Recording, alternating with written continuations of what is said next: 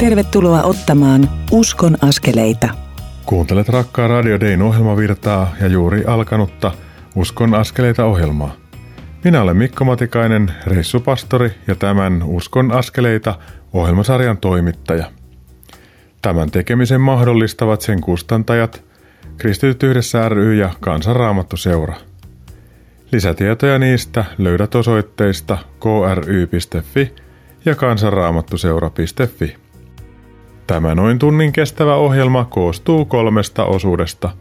Tässä ensimmäisessä keskustelen kohta Saara Kinnusen ja Kristiina Nordmanin kanssa myötätunnosta ja myötätuntotaidoista. Ohjelman toisessa ja kolmannessa osuudessa Kansanraamattuseuran avioparityötä koordinoiva Tuula Tyniä keskustelee Päiviä Kennet Olgrenin kanssa. He kertovat yhteisestä matkastaan ja siihen liittyvistä vaiheista – sekä samassa veneessä avioparityöstä. Viime viikon ohjelmassa kuulit Susanna Luttinen kivistön matkasta, ennustusten maailmasta Jeesuksen luokse ja johdatuksesta tekemään työtä Kansanraamattuseuran kasvatustyön tiimin esimiehenä. Puhuimme myös tulevista rippikouluista Lohjan Vivamossa ja muualla. Esiin nousi myös koronatodellisuus, jonka keskellä nuoret ovat eläneet ja elävät – Kutsuimme Suskin kanssa kuulijoita rukoilemaan kaikkien nuorten hengellisten leirien sekä nuorten perheiden puolesta, jotta Jeesus voisi tulla todeksi. Eeva Kuparinen kertoi samassa ohjelmassa omasta matkastaan Kuhmosta etelämmäksi ja tekemään työtä Kansanraamattuseuran keskustoimistolla. Tuollainen työ on aivan välttämätöntä, sillä ilman sitä emme voisi tehdä työtämme. Eeva on syvä rukouksen ihminen – ja siksi puhuimme hänen kanssaan Herran siunauksen voimasta, johon Eeva on havahtunut. Mikäli haluat kuunnella tuon edellisen jakson tai joitakin muita Uskon askeleiden podcasteja, niin löydät ne osoitteesta radiodei.fi kautta ohjelmat kautta uskon-askeleita. Nyt pääset kuulemaan Saara Kinnusen ja Kristiina Nordmanin kanssa käymäni keskustelun myötätunnosta ja myötätunnon merkityksestä.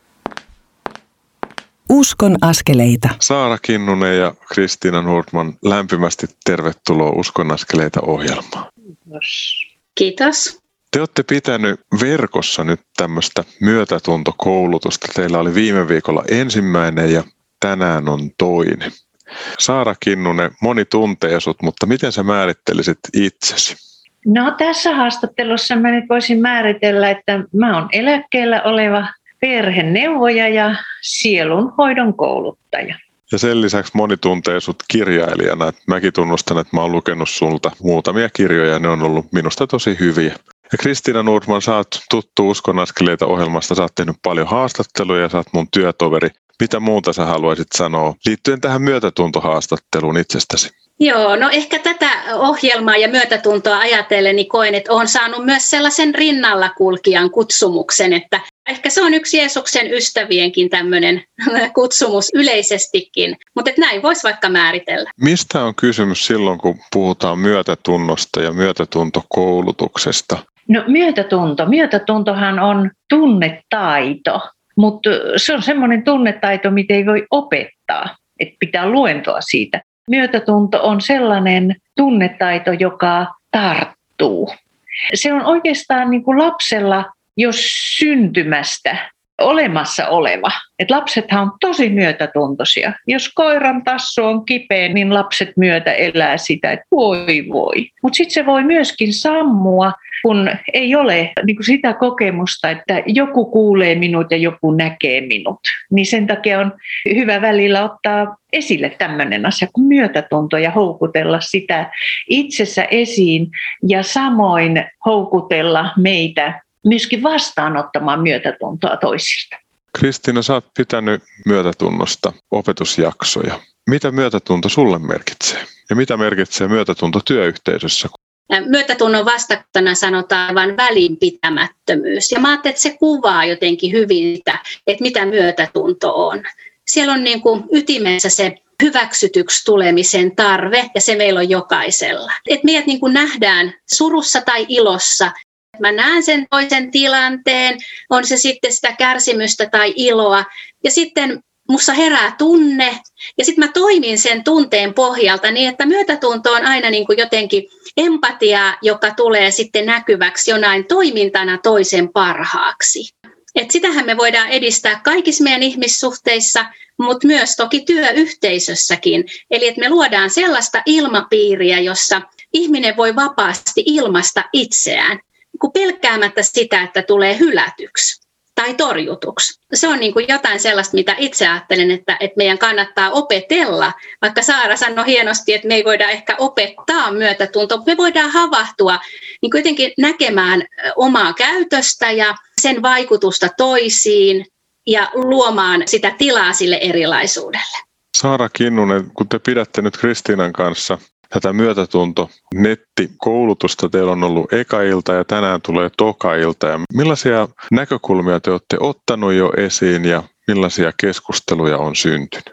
Viime kerran me puhuttiin todellakin tästä myötätunnosta ja sitten siitä, että ihana tutkimuksia otettiin siitä, että miten terveellinen asia myötätunto on, että mitä kaikkea se tuo tullessaan sille henkilölle, joka on myötätuntoinen. Ihan tämmöisiä tutkimustuloksia, että tämmöiset ihmiset on niin sosiaalisempia ja luovempia ja tyytyväisempiä elämään ja kokee merkityksellisyyttä ja myöskin ihmissuhteet on laadukkaampia. Sitten taas se, joka kohtaa, että häneen suhtaudutaan myötätuntoisesti, niin se luo yhteyttä se luo turvallisuutta ja sitten mitä kaikkea hyvää nämä asiat tuo ihmisen elämään.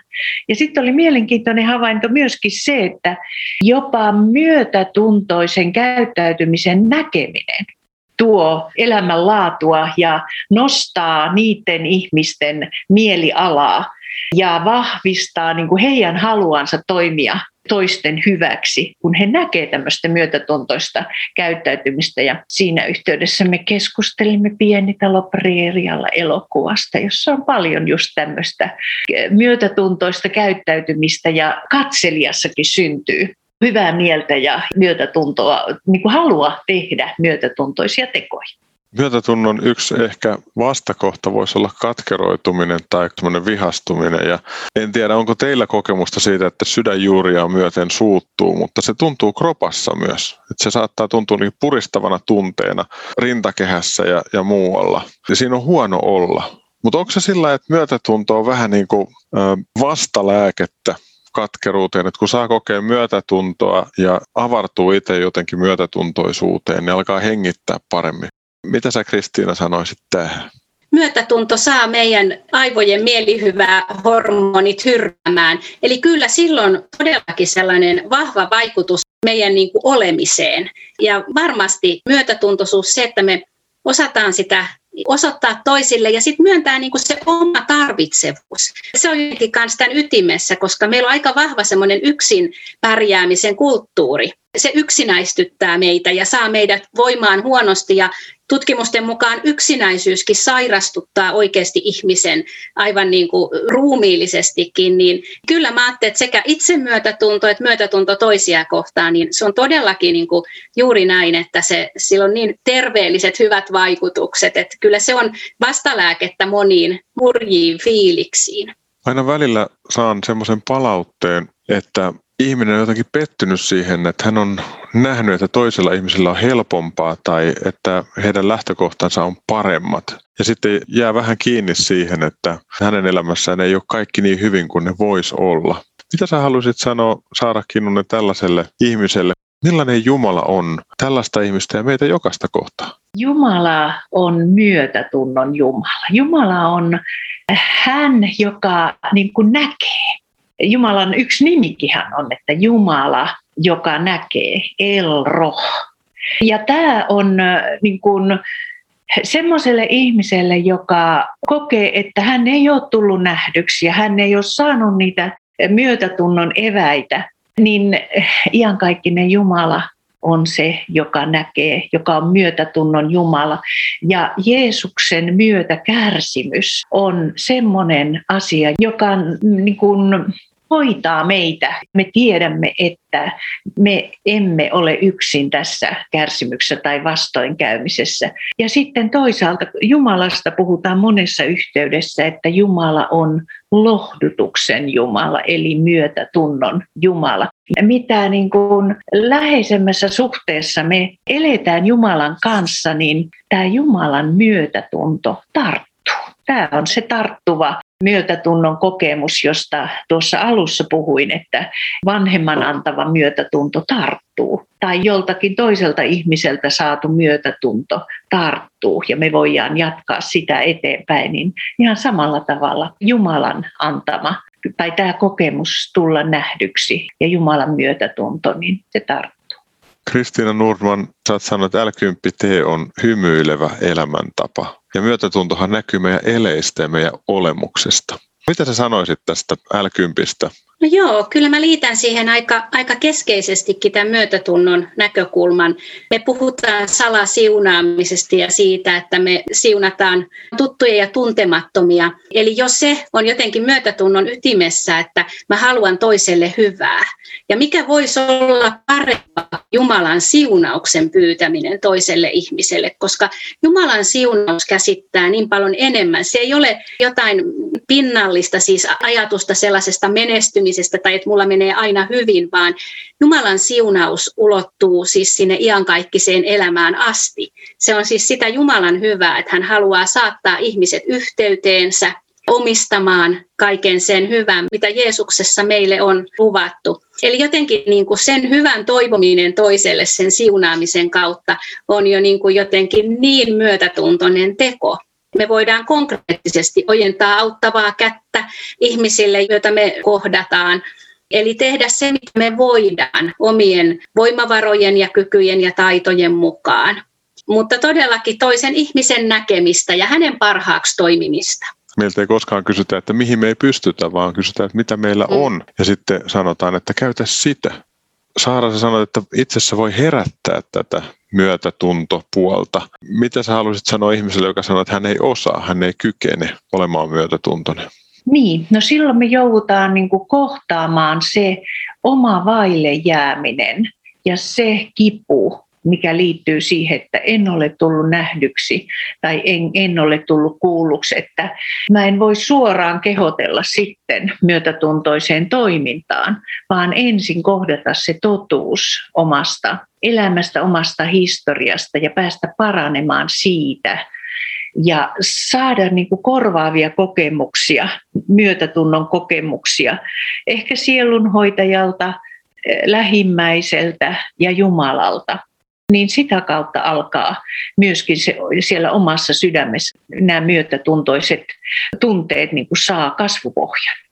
Kristiina, sä sanoit jossain vaiheessa näkökulman siitä, että niin kuin itseensä voi suhtautua myös myötätuntoisesti. Kun ihminen on mokannut, kun jokainen meistä mokaa, ja sitten me jäädään kiinni siihen piehtaroimaan, että olen tehnyt virheen. Ja vaikka sopisi sen asian toisen ihmisen kanssa ja Jumalankin kanssa, niin vikoilee itseänsä että eikö tässä tarvita myötätuntoa myös itseä kohtaan. Miten Kristiina sä teet sen itsellesi, edellyttäen, että sä joskus mokaat?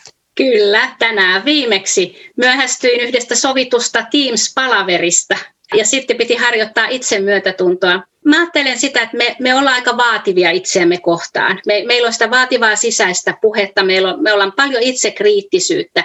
Ja jos me mietitään, että miten me puhutaan hyvälle ystävälle silloin, kun hän on mokannut, miten löytäisin tätä puhetta ja suhtautumistapaa myös itseeni. Osaisin olla lempeämpi, tunnistaa sen tunteen, en vähättelisi, mutta en liiottelisi sitä ja katsosin jotenkin itseäkin vähän armollisemmin ja lempeämmin ja jotenkin ymmärtäisin tämän rajallisuuden ja keskeneräisyyden, mikä on tavallaan sitä jaettua ihmisyyttä, että hei, me kaikki mokaillaan. Tämä ei ole mitenkään nyt ainutlaatuista tai ihmeellistä, että kävi näin, vaan jokaiselle voi käydä näin. Eli jos sekin niin kuin ajatus, kun antaa sen vallata mielen, niin rauhoittaa niin kuin sitä itsekriittisyyttä, että hei, tämä ei ollut nyt sen kummempaa ja mä voin päästä tästä yli.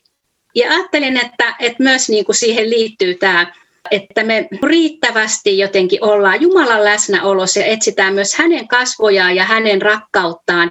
Eli että se pääsee niin kuin hoitamaan meitä. Usein me torjutaan sekin jotenkin ja ajatellaan, että evankeliumi ja evankeliumin ilo kuuluu vain toisille ja ollaan ehkä ankaria siinäkin suhteessa, mutta myötätuntoiset teot itseään kohtaan, lempeä ystävällinen puhe ja tavallaan niin kuin semmoinen oman väsymyksen tunnistaminen ja itselle niin kuin levon suominen, sen hyvän suominen myös itselle käytännössä, niin ne on tosi tärkeitä pieniä askelia kohti sitä sellaista omaa hyvää hyvinvointia.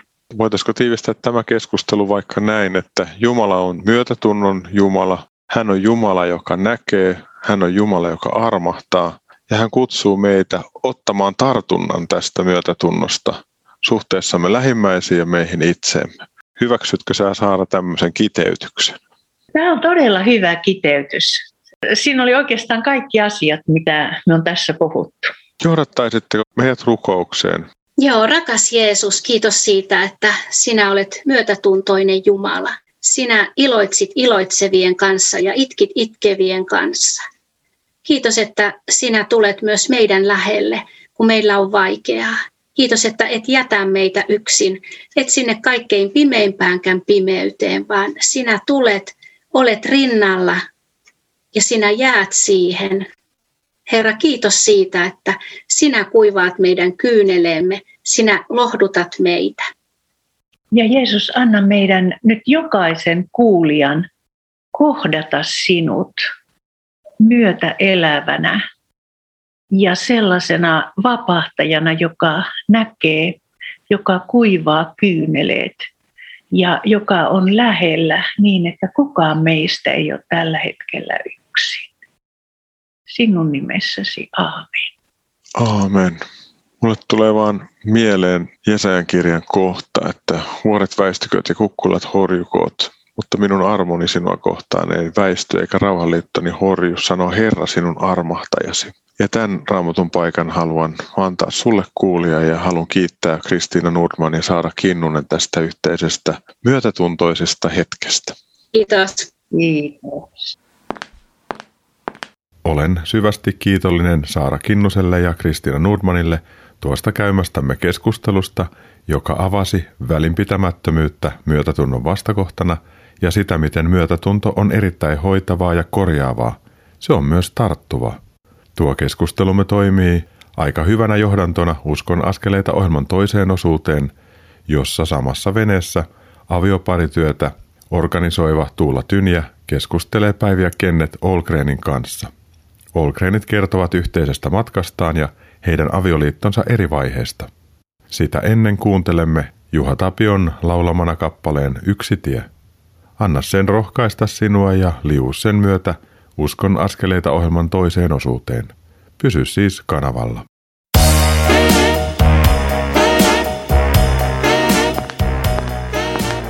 Kuuntelet Uskon askeleita ohjelman tallennetta, joka ei tekijän oikeudellisista syistä sisällä ohjelmassa soitettua musiikkia. Nyt siirrymme ohjelman toisen osuuden pariin. Kuuntelet Uskon askeleita ohjelmaa, jonka tuottavat Kristityt yhdessä ry ja Kansanraamattu seura. Lisätietoa löydät osoitteista kry.fi ja kansanraamattuseura.fi. Tervetuloa Uskon askeleita ohjelman toisen osuuden pariin näillä rakkailla Radio Dayn armon aalloilla. Minä olen Mikko Matikainen, kesää ja lämpimiä vesiä kaipaava reissupastori ja tämän ohjelman toimittaja. Hetki sitten kuulimme Saara Kinnusen ja Kristina Nordmanin käymän keskustelun myötätunnosta ja sen parantavasta voimasta, joka myös aina muuttaa ilmapiiriä parempaan suuntaan. Nyt siirrymme kuuntelemaan Kansanraamattuseuran samassa veneessä avioparityötä koordinoivan Tuula Tynjän käymän keskustelun Päiviä Kennet Olgrenin kanssa. Uskon askeleita. Päivi ja Kennet Olgren, te olette mukana avioparityössä ja te asutte Vihdissä ja te olette olleet yhdessäkin jo jonkun tovin. Mulla on ollut ilo tutustua teihin Kansanraamattuseuran samassa veneessä avioparityössä ja kertokaa vähän itsestänne ja perheestänne. Me ollaan tämmöinen 50 nuori pari Vihdistä, kolme lasta. vanhin meni viime kesänä naimisiin, Roni 28 vuotta ja meillä on sitten niin insinööri valmistumassa justiin Metropoliasta 27-vuotias Jesse ja sitten meillä on tämmöinen iltatähti Noua kolme vuotta. Ja naimisissa avioliittoa meillä on, tulee nyt tänä kesänä 30 vuotta. Meillä on tämmöinen juhlavuosi menossa. Ja ei seurusteltu pitkään, että meillä oli semmoinen vajaa viiden kuukauden niin kuin seurustelu ja sitten mentiin naimisiin. Eli tasan 30 vuotta sitten pääsiäisenä alettiin seurustelemaan, juhannuksena kiihloihin ja elokuussa olikin sitten häät. Vau, wow, te ette turhaan siinä aikaille. Siinä sitten mentiin, joo. Sitten alettiin miettimään, että jaa, kukas toi kukas on? joo. No mutta hei, kertokaa sitten, että miten te toisinne tutustuitte? Me molemmat asuttiin siihen aikaan, kun me ollaan tutustuttu, niin me asuttiin Helsingissä. Helsingissä mä olin ylioppilaaksi valmistunut ja olin muuttanut pois kotoa ja pyörittiin samoissa seurakuntaympyröissä, mutta ei samoissa porukoissa, mutta sitten oli niinku yhteisiä tuttuja, joiden kautta sitten lopulta niinku päädyttiin myös samoihin porukoihin pyörimään. Niin se on oikeastaan se lähtökohta siihen. Joo, pyörittiin vähän eri porukoissa ja seurakunnan kanssa käytiin aina pääsiäisenä niin Lapissa laskettelemassa. Ja sitten tosiaan 30 vuotta sitten talvella niin kaksi mun kaveria niin suostutteli mut ottamaan töistä vapaata. Jäin siis töistä pois ihan omaehtoisesti siis luvattomasti. Vain siksi, että he tarvitsivat autokuskin raamattuopistolle ja sille reissulle sitten Päivi lähti mukaan kanssa. Ja summa summarum, niin Päivin sisar seurusteli silloin mun vanhan lapsuuden kaverin kanssa ja kun mulla on historiaa silleen, että mun vanhemmat on eronnut, kun mä oon ollut semmoinen neljä viiden vanha, niin kertovat sitten siellä niin tämän Päivin siskon, eli tämän Janin vanhemmille, niin hei, tämmöinen Olgren on asunut muuten Martinlaaksossa ja kas ollakaan, niin tämä Janin isä olikin sitten mun isän keilakaveri. Mulla meni 18 vuotta ennen kuin mä niin kuin tapasin isää ensimmäisen kerran sitten melkein tuossa meidän häiden alla. Ja Roger oli pitänyt sitten yhteyttä kaikki nämä 18 vuotta ja sitten ne pyysi meitä kylään tuonne Martinlaaksoon ja siinä sitten aika nopeasti ehdotti, että hei, että soitetaanko sun isälle Tukholmaan. Että ja sitten kun itse on tämmöinen aika avoin, avoin impulsiivinen kaveri, niin sitten no soitetaan vaan, että aina sitä voi Fajalle soittaa.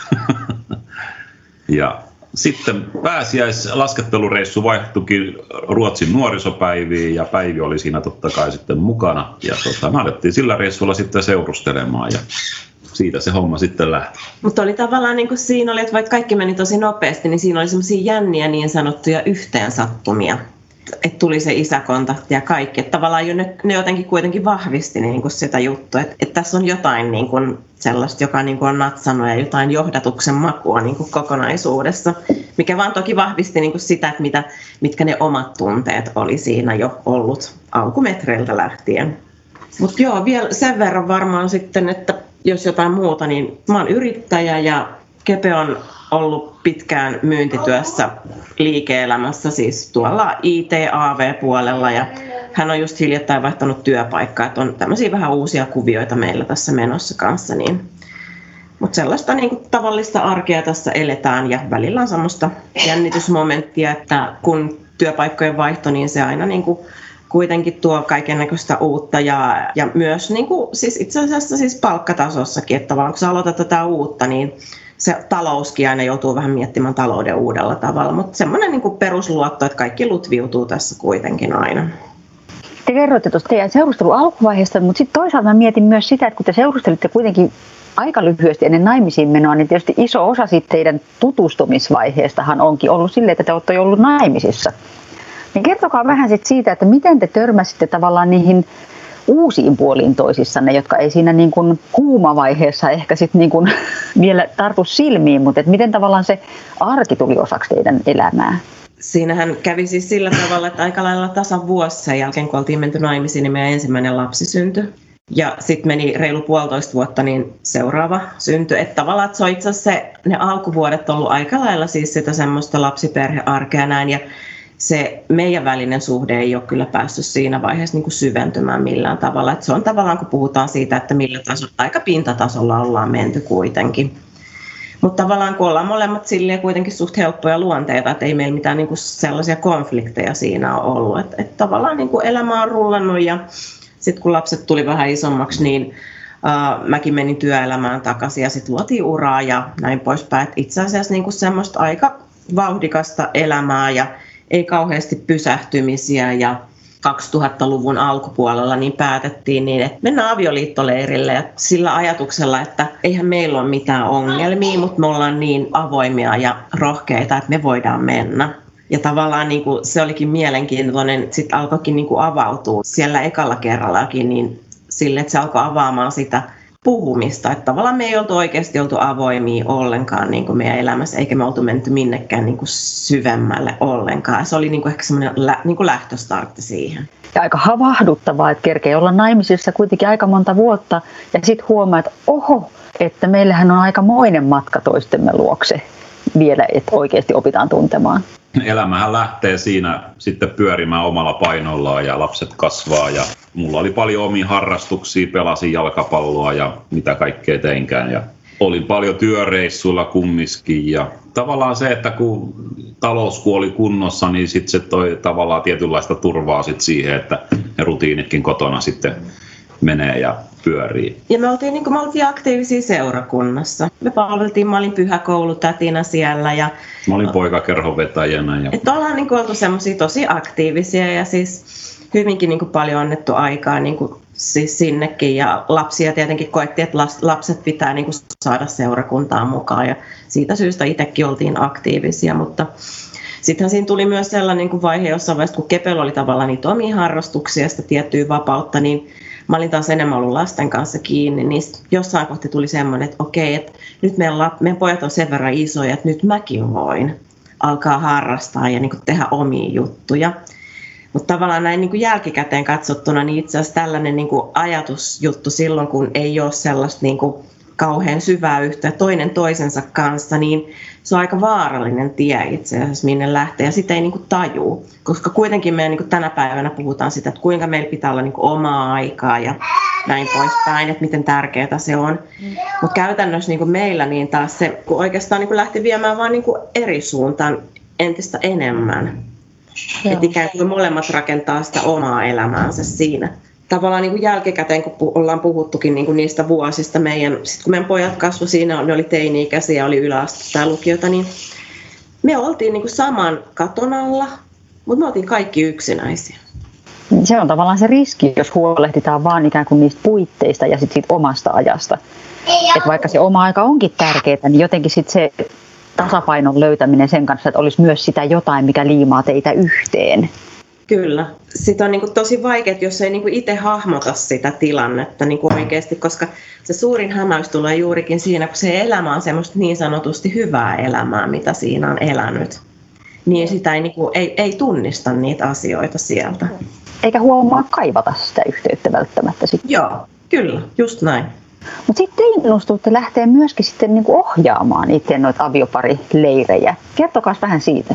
No siis 2002 me mentiin tosiaan ensimmäisen kerran avioliittoleirille tuonne Keuruulle ison kirjaa ja oltiin pari vuotta niin kuin leiriläisinä ja sitten me pyydettiin niin kuin ryhmänvetäjiksi. Ja muista kun itsekin katsoi niin kuin sen aikaisia vetäjiä niin kuin silleen yläviisto, että voi että, että kun noi tiedot oppii, mitä noilla on, niin tämähän on niin kuin tosi hyvä juttu. Ja me pystytään näillä tiedoilla, mikä meillä nyt on päässä auttamaan itseämme, pystytään auttamaan toisiamme. Ja, ja me pystytään auttamaan muita. Niin, ja se toi vähän sellaista niin kuin turvaa, että sillä pään tiedolla pärjäisi niin kuin tässä elämässä tosi tosi pitkälle, kunnes sitten kahdeksan vuotta myöhemmin niin meidän avioliitto olikin kriisissä. Ja tämä johtuu ihan siitä, että minulle tuli niin kuin kolmas pyörä tähän mukaan kuvioihin ja se kun tässä paljastui, niin, niin sanotusti parisuhteen palikat räjähti niin lujaa, että niitä ei kyllä täältä meidän pitäjästä löytynyt mistään. Ja se oli semmoinen oikeastaan niin kuin henkilökohtainen tilanne myös Jumalasuhteessa, koska itse sitten niin kyseenalaistin niin kuin ihan niin kuin Jumalankin, että, että mitä tämä usko on ja onko Jumalais olemassa ja miten tämmöistä pääsee käymään. Mä oon luvannut jo nuorena pikku miehenä, että mä en tule ikinä eroamaan, koska mä oon nähnyt sen äidin kanssa, kun on elänyt, niin minkä äiti on käynyt läpi nämä kaikki avioerouskat ja sen yksinhuoltajuuden. Ja ja tota, yhtäkkiä on niin kuin siinä tilanteessa, että hetkinen, että onko meillä nyt liitto eroamassa ja muistan sen tilanteen vielä, kun niin kuin huusin Jumalalle niin kuin oikeastaan ensimmäistä kertaa niin kuin 2010 niin oikein niin kuin raivosin Jumalalle ja, ja huusin, että onko se niin kuin olemassa, että koska oli hirveä tuska tavallaan päällä omasta elämästä ja meidän avioliitosta ja siitä tilanteesta, mikä sitten paljastui, että mi- mihin tämä homma on niin kuin menossa. Itse koin sille, että ensimmäistä kertaa tämmöinen itkupotku raivorukous, niin mä koin, että ensimmäistä kertaa mun rukous meni oikeasti Jumalan eteen. Sen jälkeen alkoi tulee niin kuin sellaisia vastauksia meidän elämään niin, ja omaan elämään niin kuin tosi nopeasti. Lämmin kiitos Päivi ja Kepe Olgren tästä kertomastanne. Miten tarina jatkuu, sen saat kohta kuulla. Uskon askeleita ohjelman kolmannessa osuudessa. Halusin keskeyttää tämän keskustelun tässä vaiheessa, koska haluan sanoa nyt heti suuren kiitoksen ja arvostukseni siitä, että Olgrenit jakavat elämänsä ja avioliittonsa kipukohtaa näin avoimesti. Näin tehdessään he antoivat meille lahjan, kun avasivat sitä, miten salakavalasti avioparit voivat etääntyä toisistaan, vaikka olisivatkin seurakunnallisesti aktiivisia. Kun arkeen oloudutaan ja jokainen viipyy kotona omissa oloissaan ja käy omissa harrastuksissaan, niin vähitellen kotiväki alkaa kokea yksinäisyyttä ja vierautta, vaikka asuukin saman katon alla. Tuota kuunnellessani mieleeni nousi Jumalan palveluksen synnin tunnustus – jossa tunnustamme yhdessä syntimme Pyhä Jumala edessä. Tunnustamme myös kuuluvamme samaan porukkaan toisten syntisten kanssa. Kun tunnustamme syntimme yhdessä, voimme samalla tuoda rakastavan isämme eteen omat syntimme ja ne asiat, jotka meitä painavat. Jokainen meistä on langennut jollain tavalla, sanoin, teoin, asenteissa tai laiminlyönnein. Siksi me tarvitsemme anteeksi antoa ja uudelleen aloittamisen armoa. Sanalaskujen kirjan luvun 28 jakeissa 13 ja 14 sanotaan, joka rikkomuksensa salaa, se ei menesty, mutta joka ne tunnustaa ja hylkää, se saa armon. Onnellinen se ihminen, joka on aina aralla tunnolla, mutta joka sydämensä paaduttaa, se onnettomuuteen lankeaa. Voit halutessasi liittyä nyt synnin tunnustukseen, jonka kohta sanon – ja kertoa Jumalalle asiat, jotka sinua painavat, ja sen jälkeen ottaa vastaan synnin päästön. Käytän tässä psalmin 51 sanoja, jotka David lausui syyllistyttyään aviorikokseen Batsepan kanssa. Jumala, ole minulle armollinen hyvyytesi tähden. Pyyhi pois minun syntini suuren laupeutesi tähden. Pese minut puhtaaksi rikoksestani, puhdista minut synnistäni sillä minä tunnen rikokseni ja minun syntini on aina minun edessäni.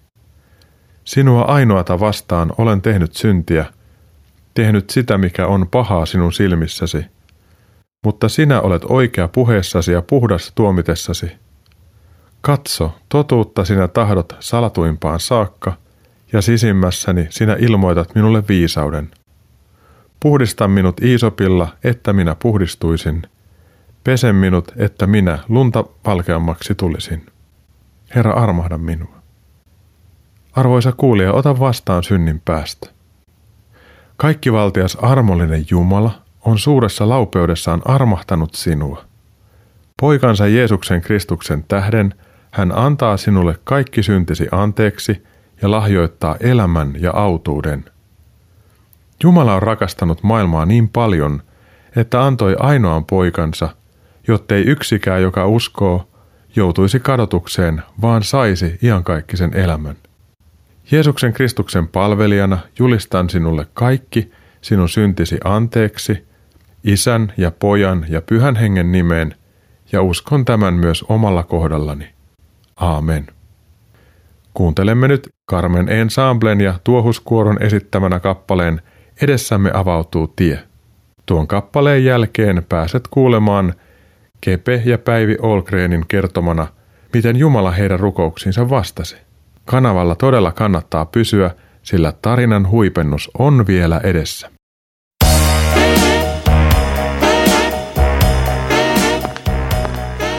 Kuuntelet Uskon askeleita ohjelman tallennetta, joka ei tekijän oikeudellisista syistä sisällä ohjelmassa soitettua musiikkia.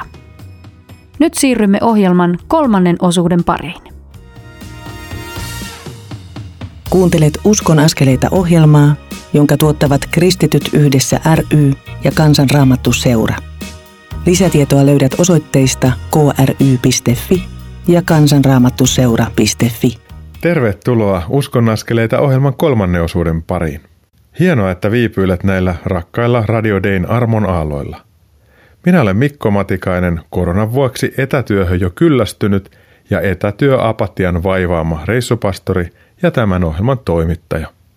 Tässä ohjelmassa olemme kuulleet Saara Kinnusen ja Kristiina Nordmanin puhuvan myötätunnosta ja siitä, miten myötätunto tarttuu ja hoitaa. Jumala on täynnä rakkautta, hyväksyntää ja myötätuntoa meitä kohtaan. Hänen myötätuntoisuutensa voi meitä hoitaa ja alkaa näkyä kauttamme. Hetki sitten Päivi ja Kepe Olgren kertoivat elämästään ja avioliitostaan. Päädyimme tilanteeseen, jossa Kepe huusi Jumalan puoleen, kun avioliitto oli ajautunut kriisiin. Otan pienen pätkän jo kuulemaamme tuohon alkuun, jotta pääsemme paremmin vauhtiin. Olkreenien kanssa keskustelee samassa veneessä avioparityötä organisoiva Tuula Tyniä.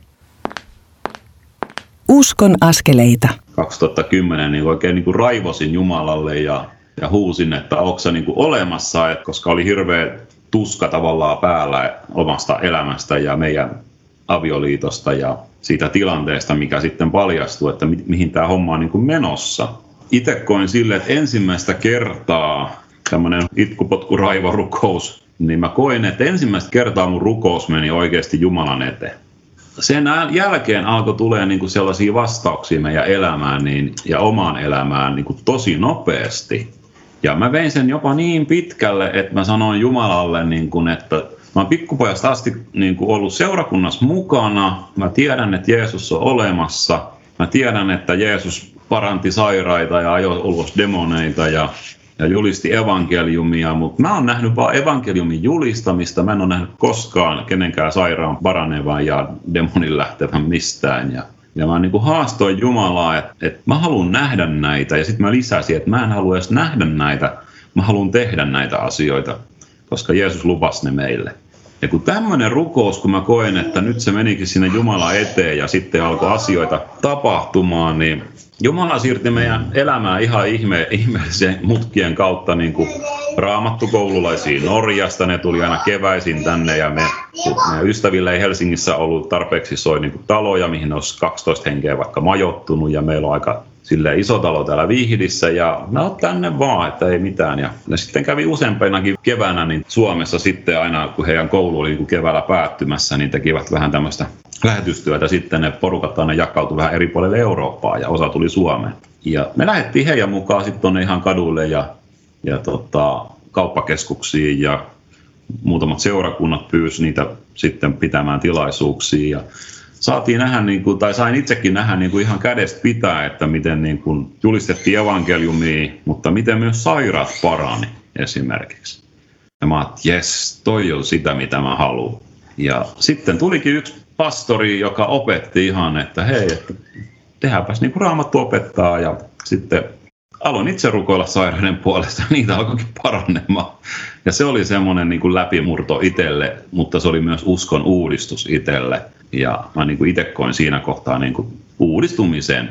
Ja yksi iso semmoinen tekijä omassa uudistumisessa vielä oli tämä Vivamossa tämmöinen isän sydänkoulu, missä sitten tosiaan niin koin, että Jumala niin kuin oikein spottasi mut ja lähestyi niin kuin rakkautensa kautta ja niin kuin muutti mut sisältä, niin kuin, että mä en odottanut mitään. Et mä olin menossa leirille, missä on hyvää ruokaa, kivat saunat, kiva kaveri ja ilmapiiri, kunnes yhtäkkiä olinkin Jumala läsnäolossa. Ja tämä kokemus niin kuin uudisti mun uskon ja mä siinä kohtaa niin kuin sain niin vahvan kokemuksen Jumalasta, mutta sain myös niin kuin siitä kokemuksen, että kun Jumala hoitaa ensin meidät, niin se välittyy automaattisesti tähän puolisolle. Ja tämä on ollut semmoinen yksi meidän niin kuin avain leireillä ja meidän tapaamisissa eri ihmisten kanssa, että kun me saadaan ihmiset ymmärtämään, että hei, että Jumala ensin. Että kun Jumala on niin paljon meille annettavaa niin kun me saadaan se yhteys ylöspäin, niin se välittyy automaattisesti siihen puolisoon, siihen perheeseen, siihen lähipiiriin ja se vaikuttaa paljon enemmän silloin, kun se voima tulee tuolta ylhäältä. Mä voin sen verran lyhyesti vielä niin kuin kommentoida, mihin, mitä Kepe tuossa sanoi, niin miehille usein se semmoinen toiminnallisuus on niin kuin tärkeä juttu, että pitää tapahtua ja tehdä. Ja se oli niin kuin Kepen niin kuin huuto Jumalan puoleen, että hän haluaa niin kuin asioiden tapahtuvan ja jopa olevan siellä keskipisteessä. Ja sitten itsellä taas niin kuin se prosessi meni siis sillä tavalla, että mä näin niin kuin kaiken sen, mitä tapahtui. Mä näin sen muutoksen, mikä mun miehessä tuli. Ja sitä kautta niin kuin myös mun sitä luottamusta niin kuin rakennettiin uudelleen niin kuin mun puolisoon.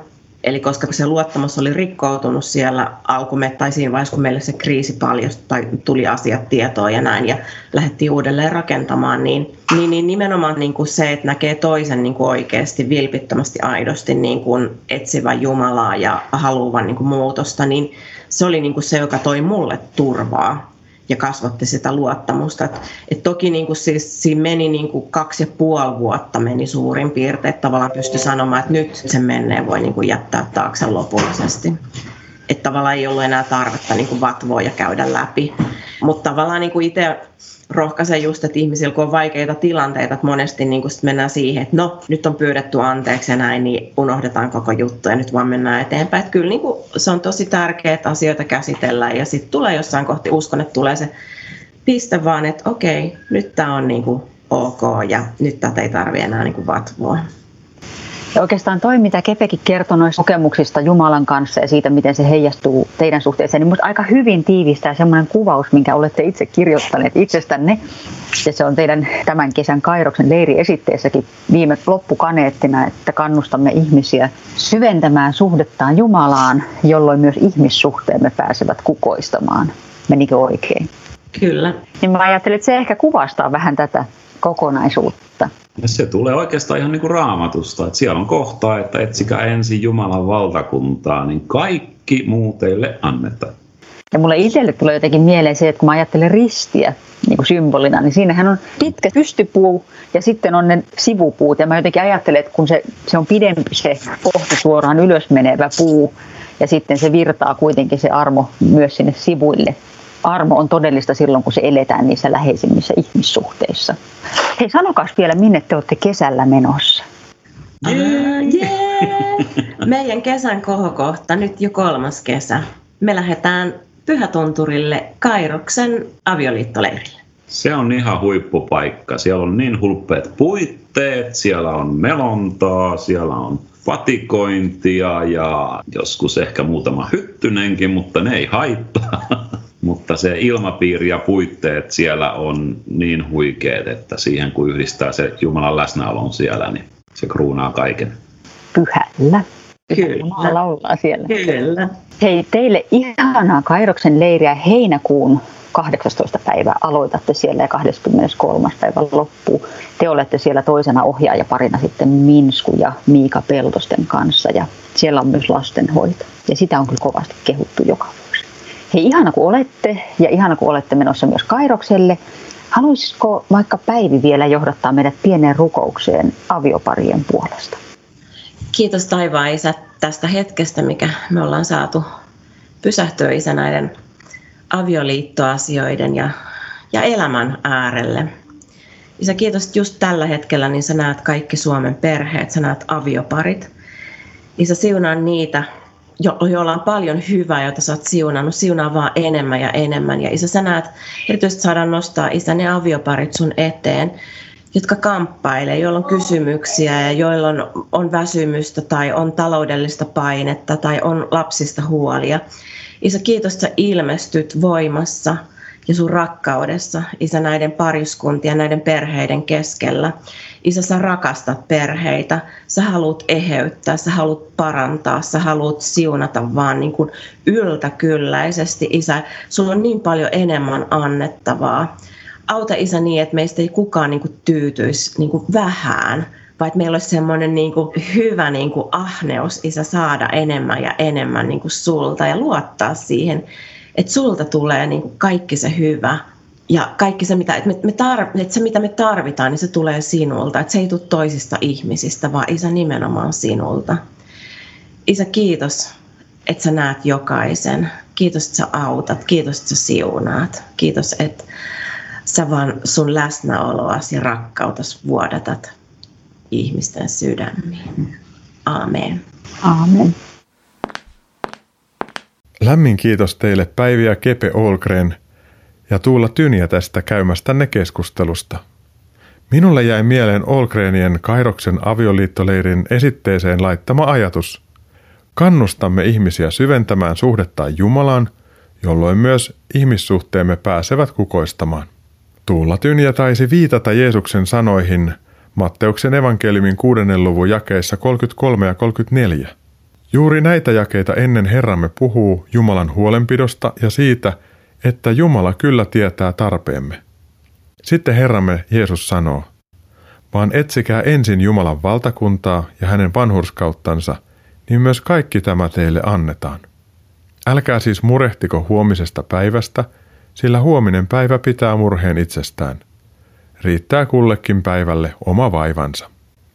Kun yhteys armolliseen ja myötätuntoiseen Jumalaan avautuu ja syvenee, niin se heijastuu välittömästi myös läheisiin ihmissuhteisiimme, perheeseen, ystäviin ja työporukoihin. Ohjelma ensimmäisessä osuudessa puhuin Saara Kinnusen ja Kristiina Nordmanin kanssa siitä, miten Jumala on myötätuntoinen ja näkevä Jumala. Hän on Jumala, joka näkee ja rakastaa. Kun saamme tätä kokea, niin meistä voi tulla ehkä hieman myötätuntoisempia ihmisiä toisia ja itseämme kohtaan. Ja kuten Saara sanoi, myötätunto tarttuu ja hoitaa. Kun Päivi näki muutoksen kepessä, niin rikki mennyt luottamus eheytyi. Iloitsen suuresti siitä, että Jumala osaa ja haluaa ottaa käyttöönsä elämämme kipeät asiat, virheet ja epäonnistumiset. Hän voi käyttää niitä kauniilla tavalla ja hoitaa niiden kautta toisia – joiden elämässä on vastaavia asioita tai haasteita. Kun itse on jollain elämän alueella haavoitettu ja saa siitä parantua, niin voi auttaa toisia paranemaan heidän kivuissaan. Paavali kirjoitti Kalatalaiskirjeen kuudennen luvun jakeessa 2-5, Kantakaa toistenne taakkoja, niin toteutatte Kristuksen lain. Joka luulee olevansa jotain, vaikka ei ole mitään, pettää itseään. Kukin tutkikoon vain omia tekojaan. Silloin hän voi ylpeillä vain siitä, mitä hän itse on, vertaamatta itseään toiseen. Jokaisen on kannettava oma kuormansa. Meitä kutsutaan kantamaan toistemme taakkoja, olemaan myötätuntoisia ja luomaan ilmapiiriä, jossa hyvä tarttuu ja hoitaa. Samalla toteutamme Kristuksen lakia. Jokaisen on hyvä tutkia omia tekojaan, olla rehellinen ja myös itseään kohtaan myötätuntoinen – kuten Kristiina Nordman ohjelman ensimmäisessä osuudessa sanoi. Jokaisella meistä on elämässään omat taakkansa, jotka meidän on kannettava. Onneksi Jeesus on kanssamme ja toisten vertaistuki auttaa jaksamaan. Tästä on kysymys myös kansanraamattuseuran samassa veneessä avioparityössä ja monissa muissa vastaavissa. Haluankin rohkaista sinua olemaan myötätuntoinen avioliitossasi ja antamaan toisillenne yhteiseksi lahjaksi parisuuden leirin tai viikonlopun. Tulevana kesänä samassa veneessä työllä on tapahtumia verkossa ja rikasta minua viikonloppuja kesäkuussa Heinävedellä Säynämössä ja heinäkuussa Tervonsalmella Tervossa. Lastenhoidollisia leirejä on kesä-heinäkuun vaihteessa Parikkalassa Oronmyllyllä, heinäkuussa Lohjalla Vivamossa ja heinäkuun puolen välin jälkeen Pyhätunturin Kainalossa Kairosmajalla – Tarkempia tietoja löydät, kun haet nettiselaimestasi hakusanoilla samassa veneessä avioparityö. Anna nyt muutaman virikkeen tai ajatuksen sovellettavaksi tai sujuvasti sivuutettavaksi tälle viikolle. 1. Muista, että Jumalan nimi on Elroi, Jumala, joka näkee. Muista, että hän katsoo sinua rakastaen, on elämäsi tilanne millainen tahansa. 2. Ole tietoisesti myötätuntoinen toista ihmistä kohtaan tällä viikolla. Kuuntele ja osoita välittämistä, elein, sanoin ja teoin. Tarkkaile, mitä tapahtuu silloin ilmapiirissä ja sydämessäsi. 3. Virheen tehtyäsi puhu itsellesi, kuten hyvälle ystävällesi puhuisit silloin, kun ystävä on tehnyt virheen, epäonnistunut tai häntä harmittaa. Ole siis itsellesi myötätuntoinen. 4. Katso puolisoasi ja osoita hänelle myötätuntoista rakkautta. Yllätä hänet jollain asialla tai teolla, joka tekee hänet iloiseksi. 5. Harkitse avioliittoleiriä tai nettitapahtumaa tulevana kesänä, kun ulkomaille matkustaminen ei taida koronan vuoksi kovinkaan hyvin onnistua. Ohjelman jälkeen laitan nämä mainitsemani virikkeet uskonaskeleita Facebook-seinälle. Laitan sinne myös linkin kansanraamattuseuran samassa veneessä avioparityön sivulle, josta voit lukea tuosta toiminnasta lisää. Tämän päättyvän ohjelman uusinnat lähetetään lauantaina kello 18 ja sunnuntaina aamuyöllä kello 02. Uskon askeleita ohjelmien podcastit löydät Radio Day nettisivulta osoitteesta radiodei.fi kautta ohjelmat kautta uskon-askeleita. Minä Mikko Matikainen toivotan sinulle siunattuja ja myötätuntoisia uskon askeleita omassa ja läheistesi elämässä. Kiitos, että olit kuulolla. Ensi viikon maanantaina kello 21.40 lähetetään jälleen Uskon askeleita ohjelmasarjan jakso. Se onkin muuten viimeinen tämän kevään jaksoista. Uskon askeleita otetaan läpi kesän sitten uusintojen merkeissä. Kesän aikana uusin parhaita Uskon askeleita ohjelmasarjan jaksoja tältä keväältä. Syyskuun alusta alkaen lähetetään jälleen uusia jaksoja.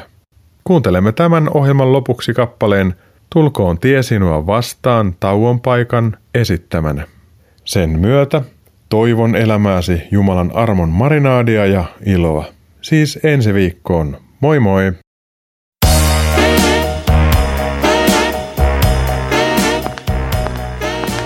Kuuntelit juuri Uskon askeleita ohjelman tallenteen.